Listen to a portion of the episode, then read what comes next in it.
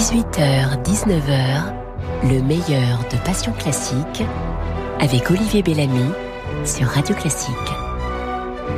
Nils Sarustrup, bonsoir. Bonsoir. Merci d'être là ce soir en direct dans Passion Classique. Je vous attends depuis très longtemps et je suis très heureux que ce soit à l'occasion de cette pièce magnifique, Scorpios au loin, que vous jouez au théâtre des Bouffes parisiens, euh, où l'auteur, Isabelle Le Nouvelle, euh, qui d'ailleurs vient de recevoir le prix Barrière, imagine la rencontre fascinante entre Churchill et Greta Garbo.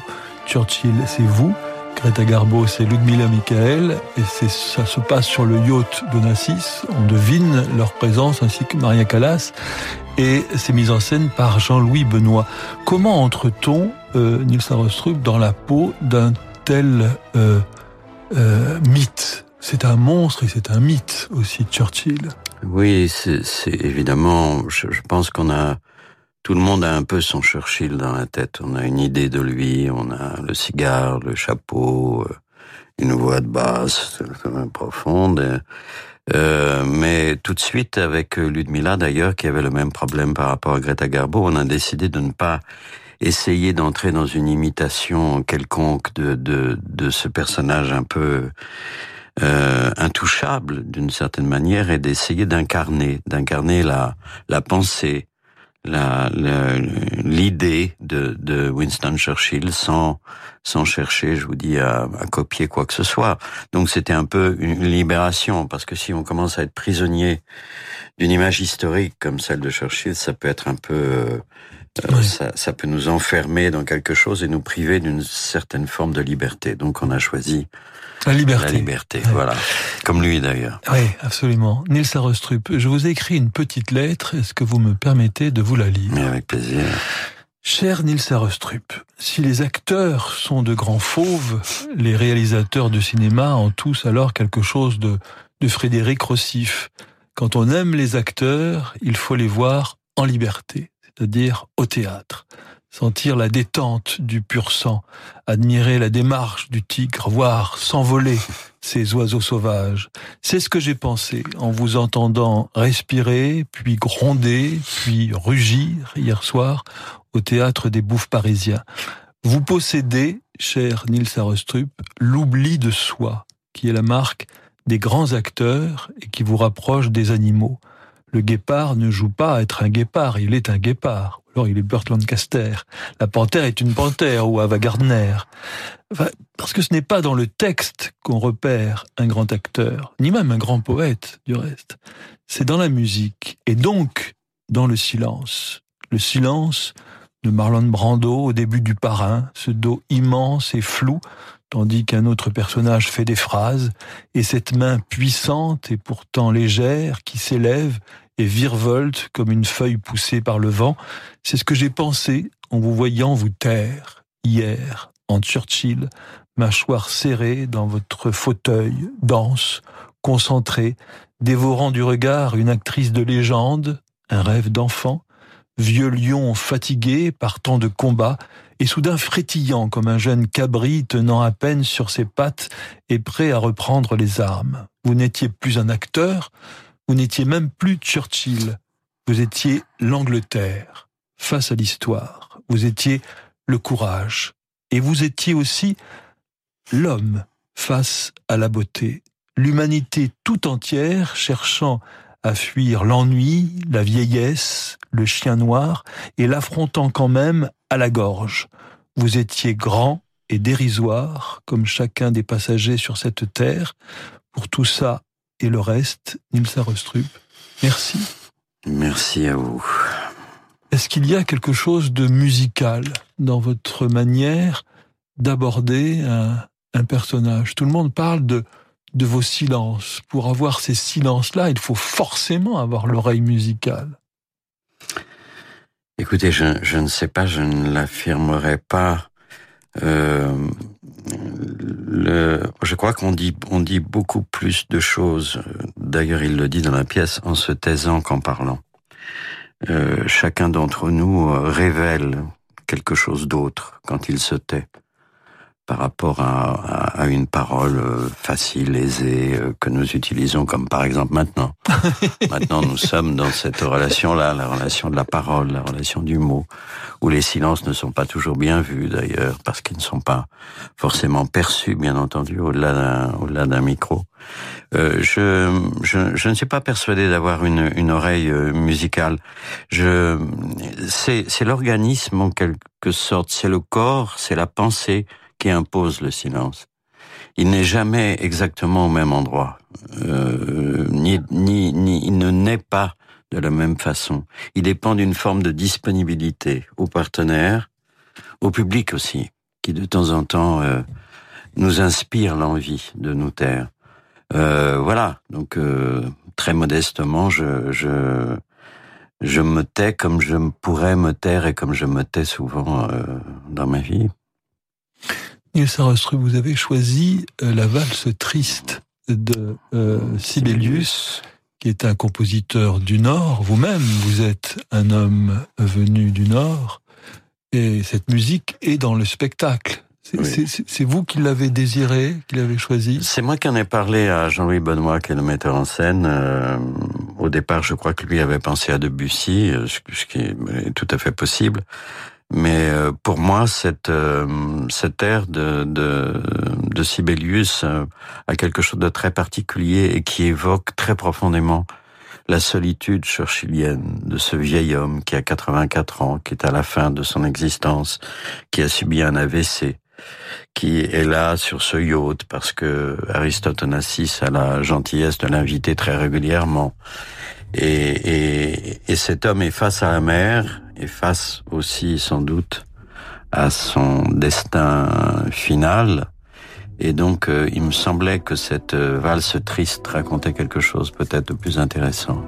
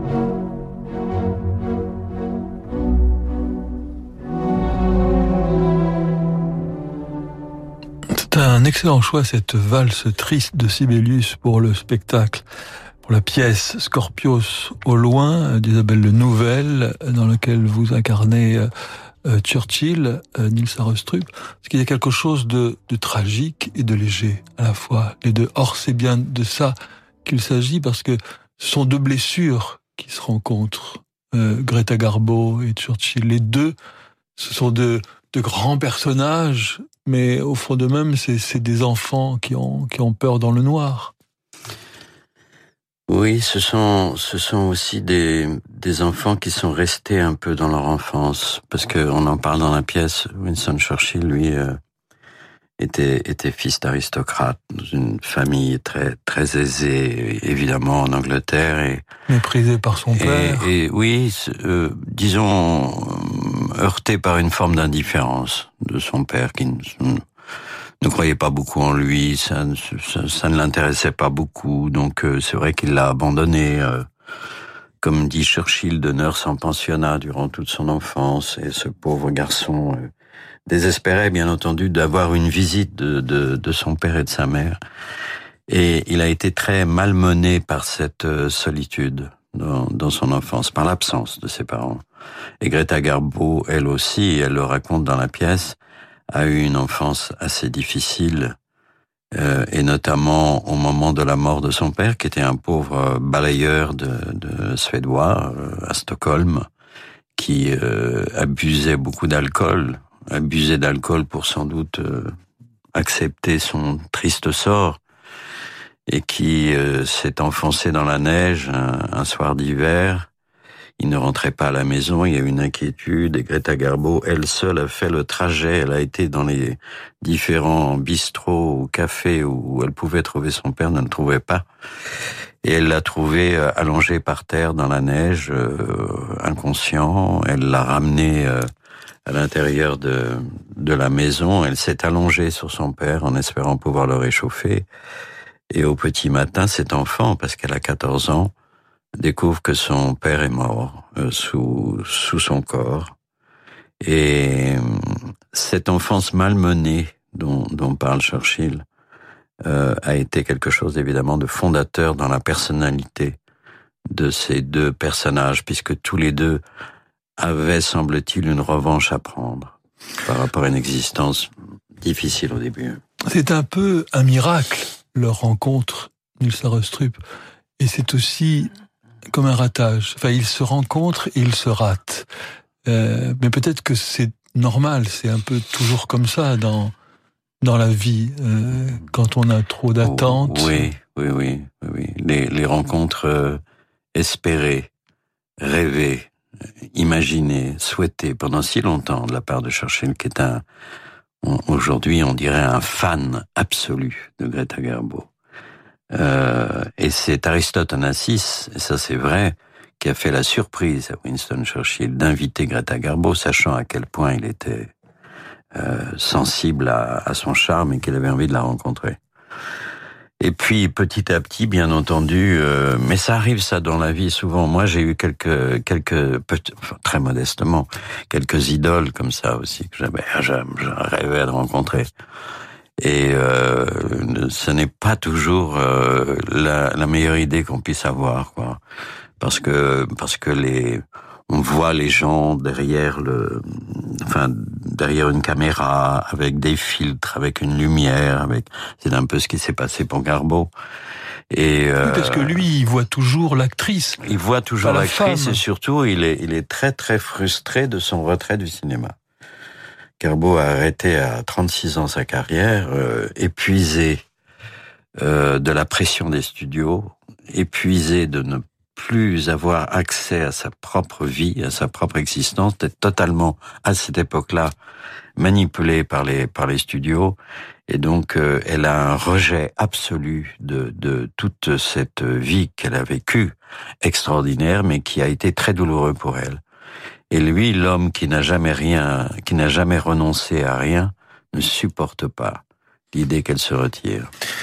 Sarustrup, quand on quand on vous voit, on sent bien que euh, le personnage, peut-être que la manière dont il peut rentrer le mieux dans un acteur, chez un acteur, c'est physiquement. Euh, parce que dès qu'on voit votre dos, euh, non mais le dos, ça on, y est. Alors, pour qu'un dos ait du talent, qu'est-ce qu'il faut?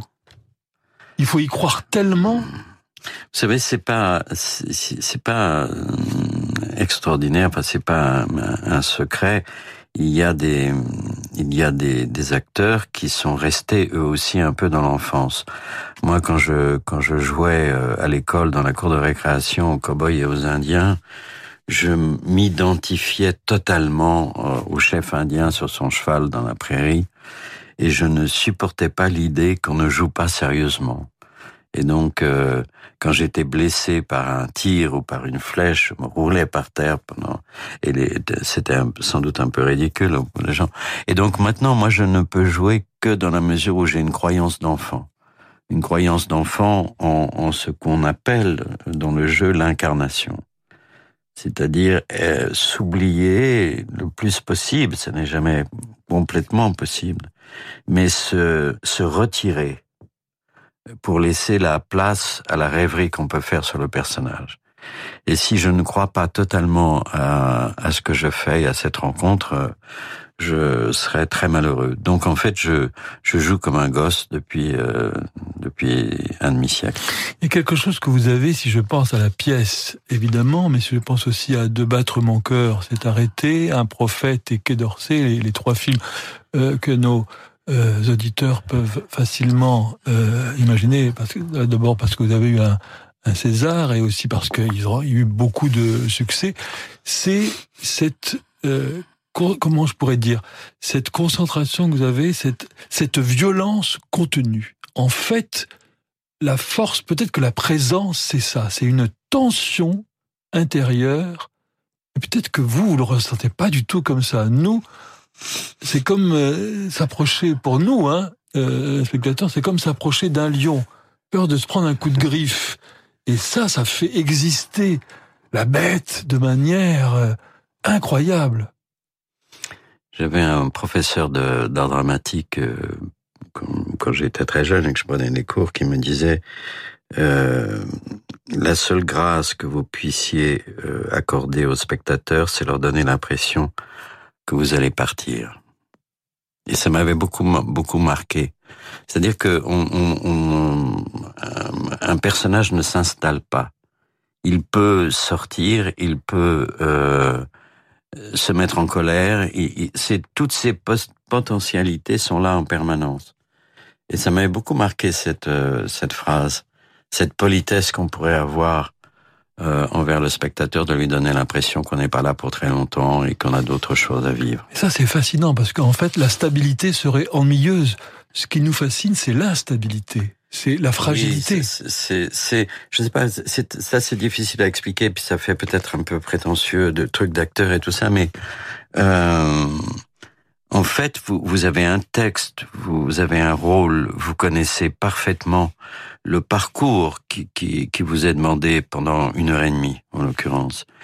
Et pourtant, ce qui est intéressant, c'est tout le reste. C'est-à-dire, soit vous reproduisez du jour au lendemain la même chose, c'est-à-dire que vous considérez que d'une certaine manière, en répétition, vous avez résolu la compréhension du personnage, et donc vous êtes, si j'ose dire, un peu dans un, un voyage organisé, oui. ou bien vous êtes dans une aventure. Et, et, vous vous laissez livrer à une disponibilité euh, immédiate qui peut vous amener à prendre les choses très très différemment d'un soir sur l'autre. Donc pour ça, il faut accepter le risque. Ah bah oui, bien sûr, bien sûr, bien sûr. Mais c'est c'est c'est en même temps, enfin je sais pas, une forme de respect pour le pour la, personne qui vient dans le théâtre et qui s'assoit pour écouter une histoire et pour voir une histoire, pour rencontrer une vie.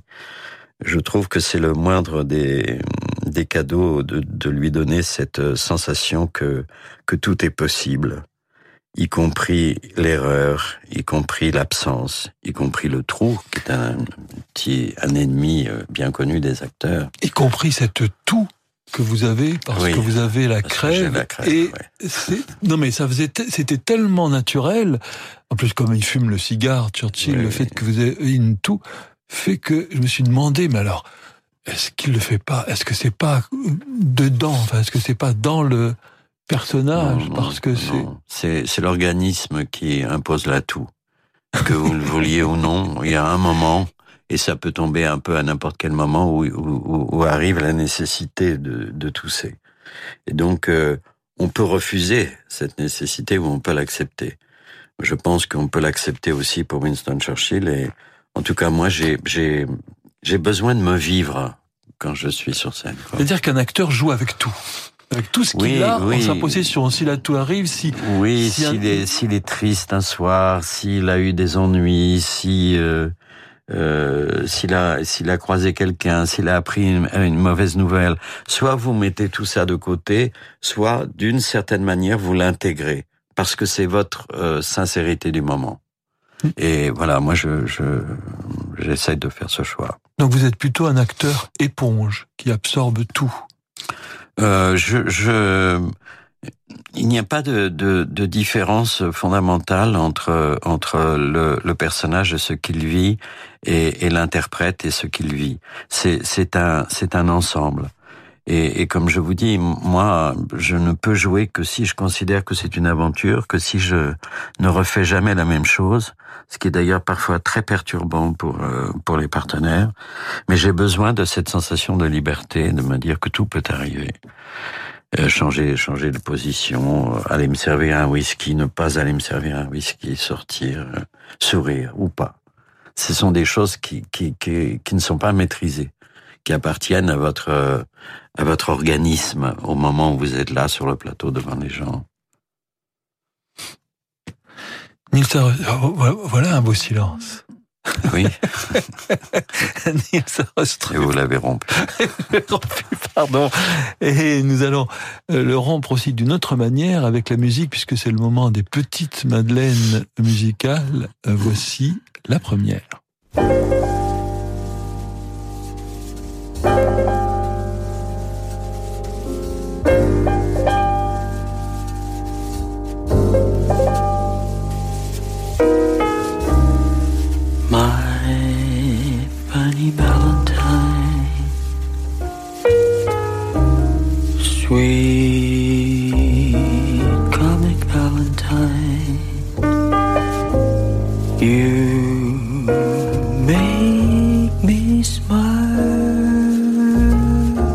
my heart.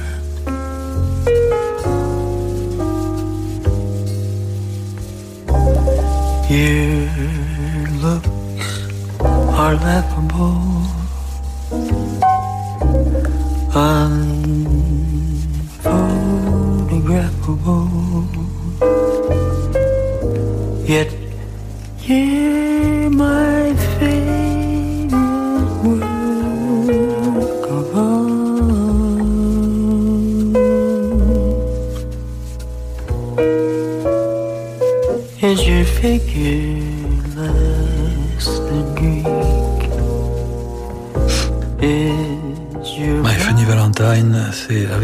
Chanté par Chet Baker mhm. à la fin de sa vie.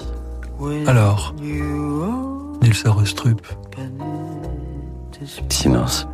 Silence parce que comment comment expliquer ce que ce qu'un timbre, ce qu'une note, ce qu'une musique, ce qu'une voix vous fait.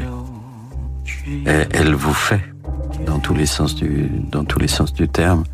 Donc en fait, il y a rien à dire. C'est vous tombez amoureux de tout ça, de, cette voix, de ce timbre, de cet homme, de sa vie, de son parcours, des difficultés qu'il a rencontrées.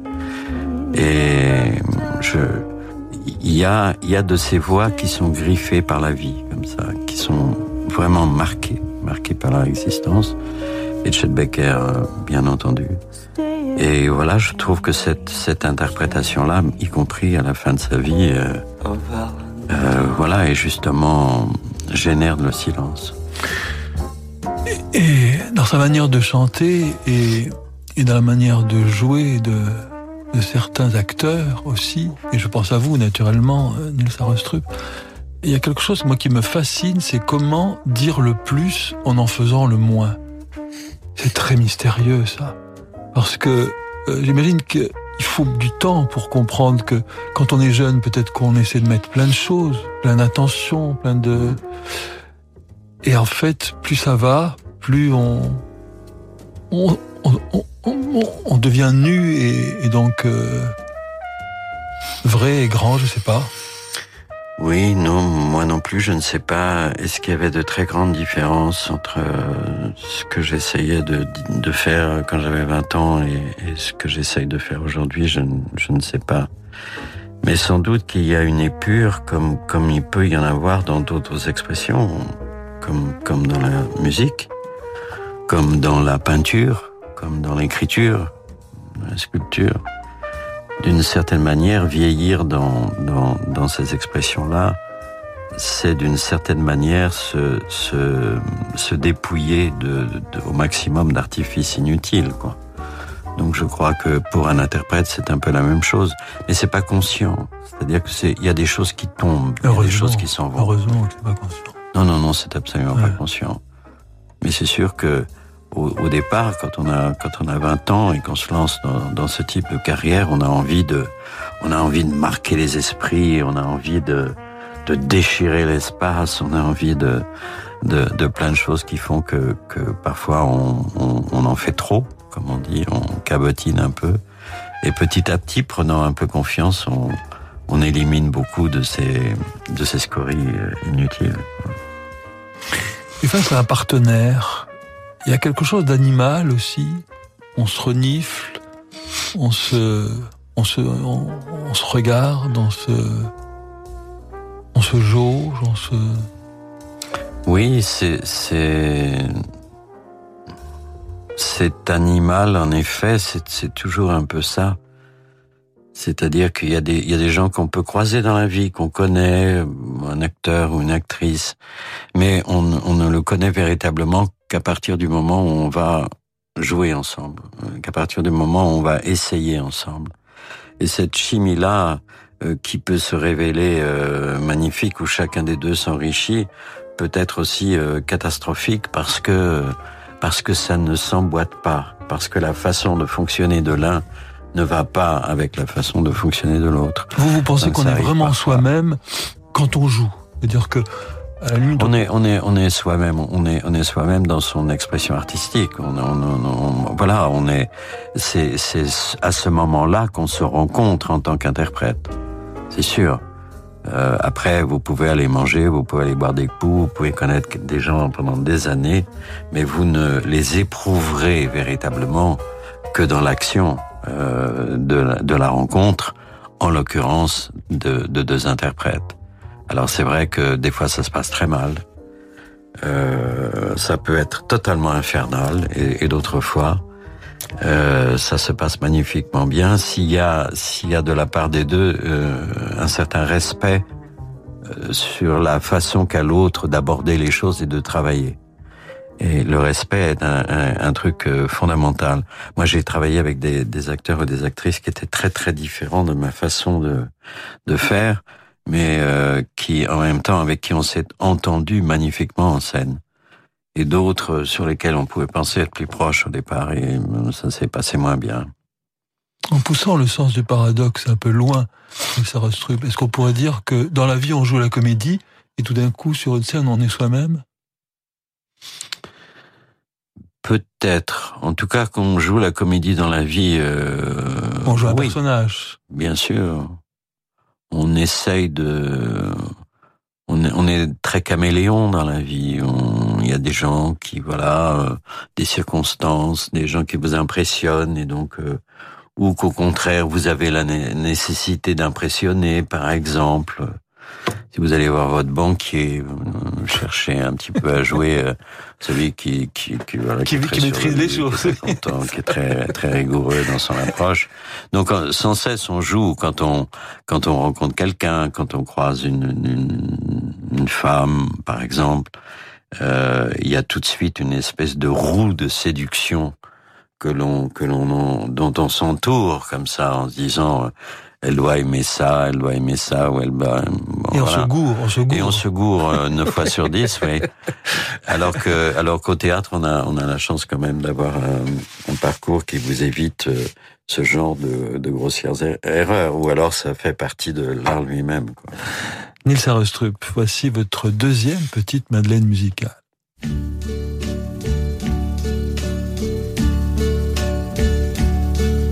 And now end is near, and so I face the final curtain.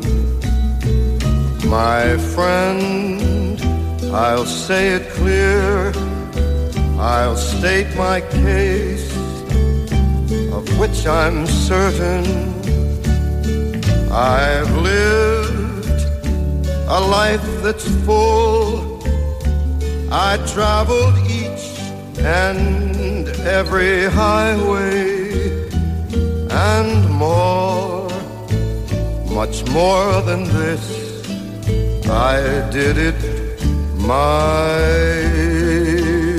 way. Regrets, I've had a few, but then again, too few to mention. I did what I had to do, saw it through without exemption. I Voilà, c'est un peu le million de dollars mélodie, ça My Way, Frank Sinatra. Encore une voix là. Encore une voix, bien sûr. Souvenir aussi, souvenir de, souvenir d'enfance. Euh, je me souviens d'une, mon père était, euh, avait toujours rêvé d'aller aux États-Unis. Il n'y a jamais été parce que, voilà, parce que la vie n'a pas, pas été. Donc il il roulait dans des grosses voitures américaines. Et euh, moi, j'étais très content d'être assis à côté de lui, là tout petit, et lui dans sa grosse Chevrolet sur la côte euh, en été au moment des vacances. Et, et j'ai entendu pour la première fois euh, Stranger in the Night, pas celle-là. Et euh, j'avais l'impression d'être sur un, un, une espèce de soucoupe volante qui allait m'emmener euh, un jour peut-être dans son ailleurs à lui, dans lequel il n'avait jamais été. Et puis en fait, j'ai été très, très très peu à New York. J'ai découvert il y, a, il y a très peu de temps. Mais j'avais l'impression de boucler un peu une, une, boucle. Vous savez, il y a des moments dans la vie comme ça, on ne sait pas pourquoi. Bon, ça, ça peut être euh, ça, ça peut être le vent, ça peut être euh, un air qu'on entend à la radio, ça peut être une, une chose très simple, ça peut être quelqu'un qu'on croise dans la rue, et d'un seul coup, ça vous emmène. On sait pas du tout pourquoi. Une chose insignifiante parfois. Vous emmène ailleurs, vous, vous, vous lance dans une, dans une rêverie. Et euh, Sinatra, moi, me faisait, euh, m'a fait rêver euh, dans ces années-là, dans les années 60. On guérit jamais de son enfance, ça Rustrup euh, bah, ça, ça, voudrait dire qu'il y a forcément blessure. Hein. Donc, bien sûr, sans doute qu'il y a blessure dans l'enfance. En tout cas, je crois qu'il est important de ne pas totalement l'oublier. Ça me paraît nécessaire. Maintenant, euh, voilà, je, je, je, vous dis, euh, moi j'ai des, des, souvenirs. Les souvenirs d'enfance sont peut-être les plus denses, les plus importants, les plus forts. Euh, D'une certaine manière, ils entrent dans un, dans un cerveau qui n'est pas encore fait, et donc ils prennent une place euh, extrêmement importante. Alors que, en vieillissant comme ça, les, choses que l'on voit, qui sont peut-être aussi émouvantes ou fortes que celles qu'on a connues dans son enfance, ont, davantage de mal à prendre leur place. Peut-être. Nils Arastrup, c'est le moment d'une page de publicité et nous nous retrouverons très vite pour la suite de votre programme. Bonjour, c'est Franck Ferrand. Certains lieux sont tellement magiques qu'on aimerait les visiter en petits groupes de façon privilégiée. Eh bien, c'est exactement ce que propose Voyage à la Une. En novembre prochain, je vous accompagnerai à Berlin pour les 30 ans de la chute du mur et partagerai avec vous notamment le concert commémoratif à la porte de Brandebourg, symbole de cette ville universelle. Alors dès maintenant, réservez votre voyage à la une au 01 40 54 99 20 ou sur le site voyagealaune.com. Et si vous mettiez de la lumière dans la vie d'un enfant, d'une femme ou d'un homme qui vit dans la nuit? En transmettant tout ou partie de vos biens à la Fédération des aveugles de France, par un legs, le don d'une assurance vie ou une donation, vous offrez aux aveugles l'espoir de voir un jour leur vie changer. Pour soutenir les aveugles de France, contactez Anna Pereira au 01 44 42 91 96 ou connectez-vous sur aveugledefrance.org. Fédération des aveugles de France. La citoyenneté, ça vous regarde. Figaro Santé. Anti-cancer, anti-âge, anti-stress, anti-cholestérol. Le Figaro Santé fait le point sur les super aliments, ceux qui ont des vertus remarquables pour notre corps et qui nous soignent au quotidien. Également dans le Figaro Santé, une enquête sur les nouveaux traitements pour en finir avec le mal de dos. Le Figaro Santé, votre magazine santé, actuellement chez votre marchand de journaux. Si vous preniez le large en musique avec les croisières Radio Classique. De l'Espagne au trésor de l'Afrique du Sud, de l'Italie aux splendeurs de la Baltique, des îles du Cap-Vert au Kimberley en Australie, partez pour de nouveaux horizons à bord d'un magnifique yacht Ponant. Et profitez des concerts d'exception en compagnie d'Alain Duo et de fabuleux artistes. Réservez dès maintenant votre croisière Ponant Radio Classique au 04 91 16 16 27 sur ponant.com ou dans votre agence de voyage. J'ai 70 ans et l'avenir devant moi. J'ai 30 ans et j'espère pouvoir bientôt en dire autant. J'ai fait un leg à Gustave Roussy, premier centre européen de lutte contre le cancer. Je ne peux pas changer le passé, mais je peux changer l'avenir. Faire un leg à Gustave Roussy, c'est soutenir la recherche contre le cancer pour le plus grand bénéfice des générations à venir. Et des générations d'aujourd'hui L'avenir a besoin de vous. Léguez à Gustave Roussy. Demandez notre brochure Leg Donation Assurance Vie au 01 42 11 62 10. Peugeot présente plein phare sur la Peugeot 208. Dans l'été tout compris, les dernières offres produites par Peugeot, la 208 crève l'écran.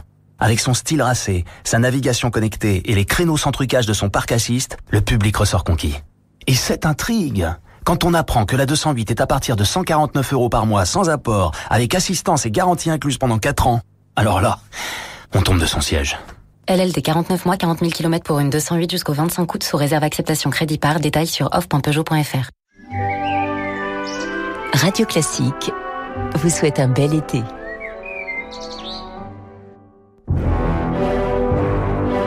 18h, 19h, le meilleur de Passion Classique avec Olivier Bellamy sur Radio Classique.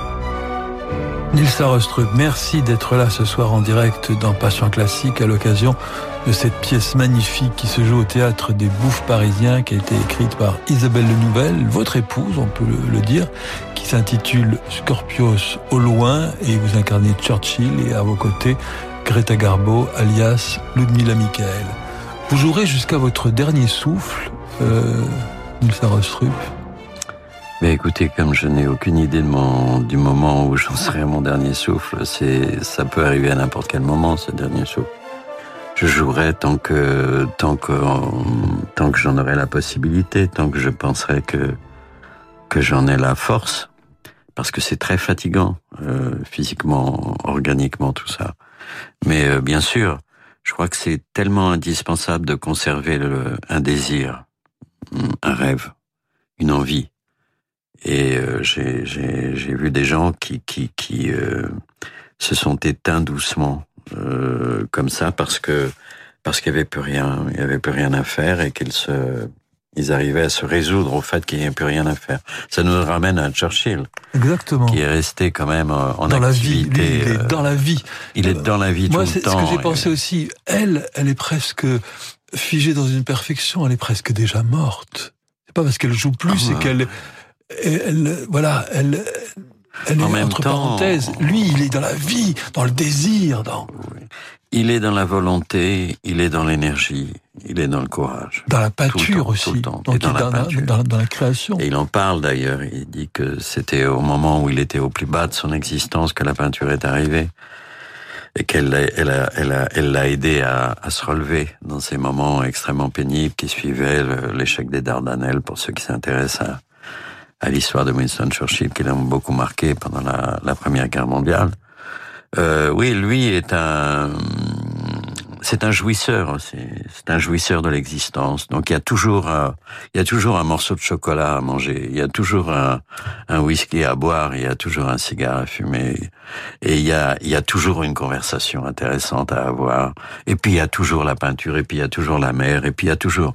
Donc il est, il est, il est, il est, il est resté euh, jusqu'à la fin de son existence euh, complètement en appétit, même après avoir eu deux AVC, être immobilisé dans un, d'un fauteuil de paralytique, ne, ne, ne pouvant plus se déplacer, dans la réalité, ne pouvait même plus parler à la fin de son existence. Euh, seul Onassis, se penchant vers lui, arrivait à traduire un peu ce qu'il disait. Donc, euh, euh, c'est, oui, c'est une forme d'appétit insatiable, l'appétit insatiable de la vie. Greta Garbo, elle, a eu un appétit qui est aussi assez intéressante, puisqu'elle a eu l'impression, quand elle travaillait dans les studios, qu'on lui volait sa vie. Pour, pour en faire un personnage, pour en faire un personnage mythique, pour en faire la divine. Et elle, elle a eu l'impression que le temps passant, elle n'avait pas sa place, elle n'avait pas euh, la possibilité d'exprimer ce qu'elle était cette euh, cette suédoise euh, un, romantique, euh, euh, très rigolote, qui, qui, qui aimait beaucoup euh, sortir, aller avec des amis. Elle avait une soif de, de vivre qui lui avait été interdite par les studios pendant toutes ces années. Hein. Donc, je me suis trompé. En fait, c'est un réflexe vital finalement. C'est un réflexe vital d'avoir abandonné le cinéma. Oui, oui, c'est ce qu'elle essaye d'expliquer à Winston Churchill, qui a beaucoup de mal à l'entendre. Mais euh, je crois qu'à cette époque-là, quand on était euh, dans les studios américains et qu'on avait un contrat, on était quand même extrêmement surveillé, euh, organisé, on était euh, fabriqué en quelque sorte pour ce pour ce métier et pour le cinéma. Elle l'a fait, elle l'a fait avec beaucoup de plaisir et beaucoup de charme. Et il y a un moment, elle étouffait et donc elle a voulu, elle a voulu vivre sa vie justement. Nils Arestrup, il y a une séquence dans cette émission, qui la musique portrait. J'essayais d'imaginer une musique qui pourrait mhm. vous définir. Alors, euh, évidemment, je vous imagine d'abord comme un, comme un violoncelle. il y a quelque chose d'inexplicable, de, de, de, de physique peut-être, mais un, violoncelle aussi dans l'aigu, parce que vous avez une voix, euh, curieusement, hein, même si vous avez une densité comme ça, une voix qui, qui va vers l'aigu, comme ces gens du Nord qui cherchent la lumière. Vous savez, quelquefois la, musique de Wagner cherche toujours la, la, lumière. On croit toujours que c'est sombre, mais non, c'est sombre, mais ça cherche la lumière. Vous vous reconnaissez un peu dans ce portrait que j'esquisse, un peu de, de vous? Oui, oui, j'attends avec impatience d'entendre la musique.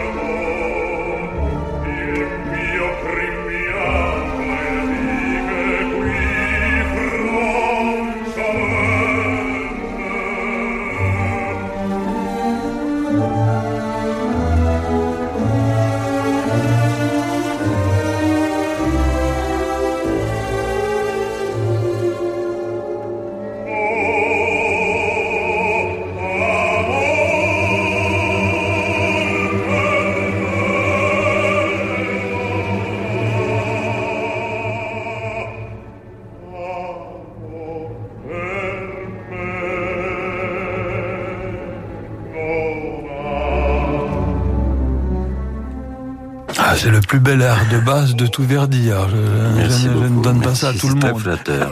très flatteur. c'est le grand air de Philippe II dans Don Carlo de Verdi avec ce solo de violoncelle et c'est Nikolai Guérov.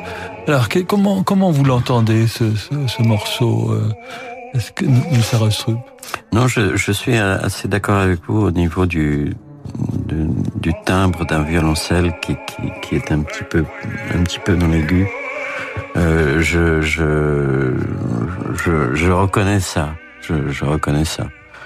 Après, euh, le, le, violoncelle est sans doute un, un, des instruments qui me qui me fascine le plus. Moi, le béotien, moi qui ne sais même pas jouer euh, du triangle ou de l'harmonica, donc euh, c'est c'est très impressionnant euh, le violoncelle. Je me suis exercé un tout petit peu avec un professeur au, au niveau de, de, Et pour un film aussi, métier, oui. pour le, le pique-nique de... Pour le pique-nique de Lolo Kreutz, oui. Voilà. Euh, je m'étais exercé un peu Yasmine violoncelle, oui. absolument. Et je m'étais exercé aussi à la direction d'orchestre pour euh, le film euh, La Tentation de Vénus, il y a, il y a très très longtemps, avec l'Enclose. Donc j'ai je, je, j'ai j'ai pu fréquenter un tout petit peu le monde de la musique comme un voilà comme un petit amateur perdu. Quand vous vous retrouvez avec cet instrument euh, près de vous, qui vous touche comme ça, ce, ce violoncelle, c'est énorme. C'est énorme un violoncelle. Donc quand quand vous vous vous tentez un premier un tout premier mouvement qui odieux insupportable qui, qui, qui ne répond pas, vous vous dites qu'il faudrait toute une vie pour, pour arriver à, à sortir quelque chose d'un peu correct d'un tel instrument. Mais c'est vrai aussi pour le piano, c'est vrai pour, vrai pour la musique. Mais moi, je ne, voilà, je n'ai jamais eu cette chance de, de pouvoir m'exprimer dans, dans, là-dedans, qui, j'imagine ce que ça doit être quand on est triste, mélancolique, comme Winston Churchill et Greta Garbo, quand on a la possibilité de prendre un instrument et de lui, d'échanger avec lui votre mélancolie et votre tristesse. C'est formidable. Ça, les acteurs ne peuvent pas faire parce que tout ça, rien n'est possible.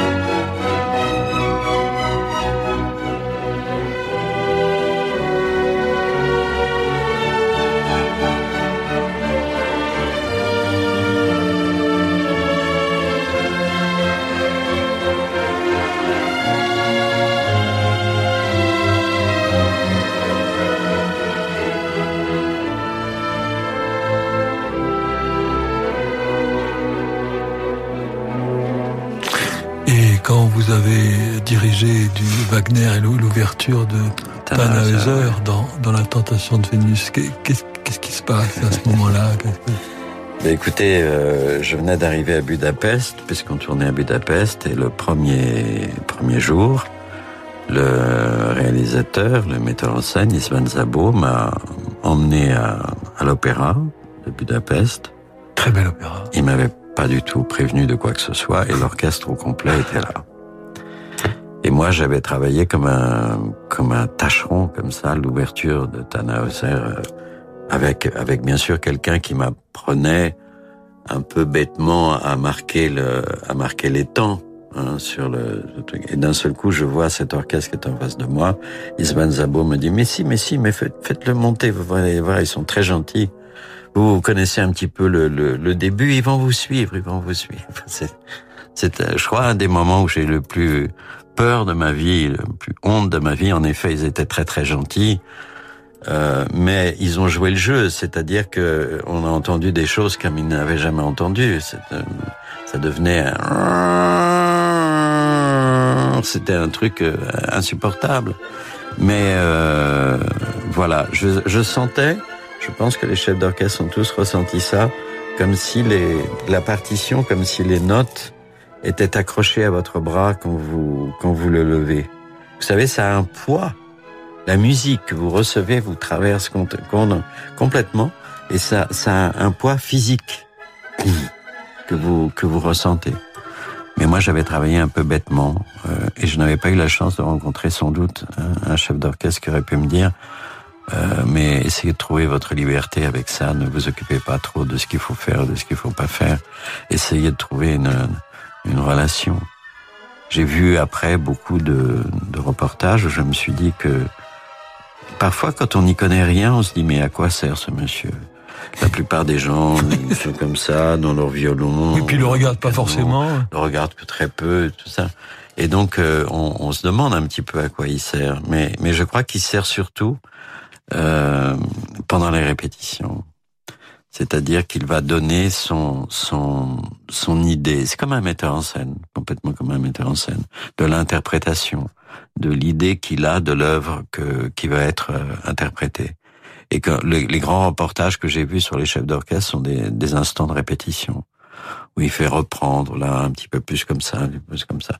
Après, je crois que c'est comme un metteur en scène euh, au moment où les acteurs jouent. Il est là, il les regarde, il les suit, il leur indique encore un petit peu quelque chose, mais c'est eux. Maintenant, c'est à eux. Merci beaucoup. Mais merci à vous. Nils Sarustrup d'être euh, venu ce soir en direct euh, dans, dans Passion Classique. C'était tout à fait passionnant et j'espère que vous reviendrez. Je vous ai attendu pendant 13 ans, j'espère que vous reviendrez avant. Bien sûr, avec grand plaisir.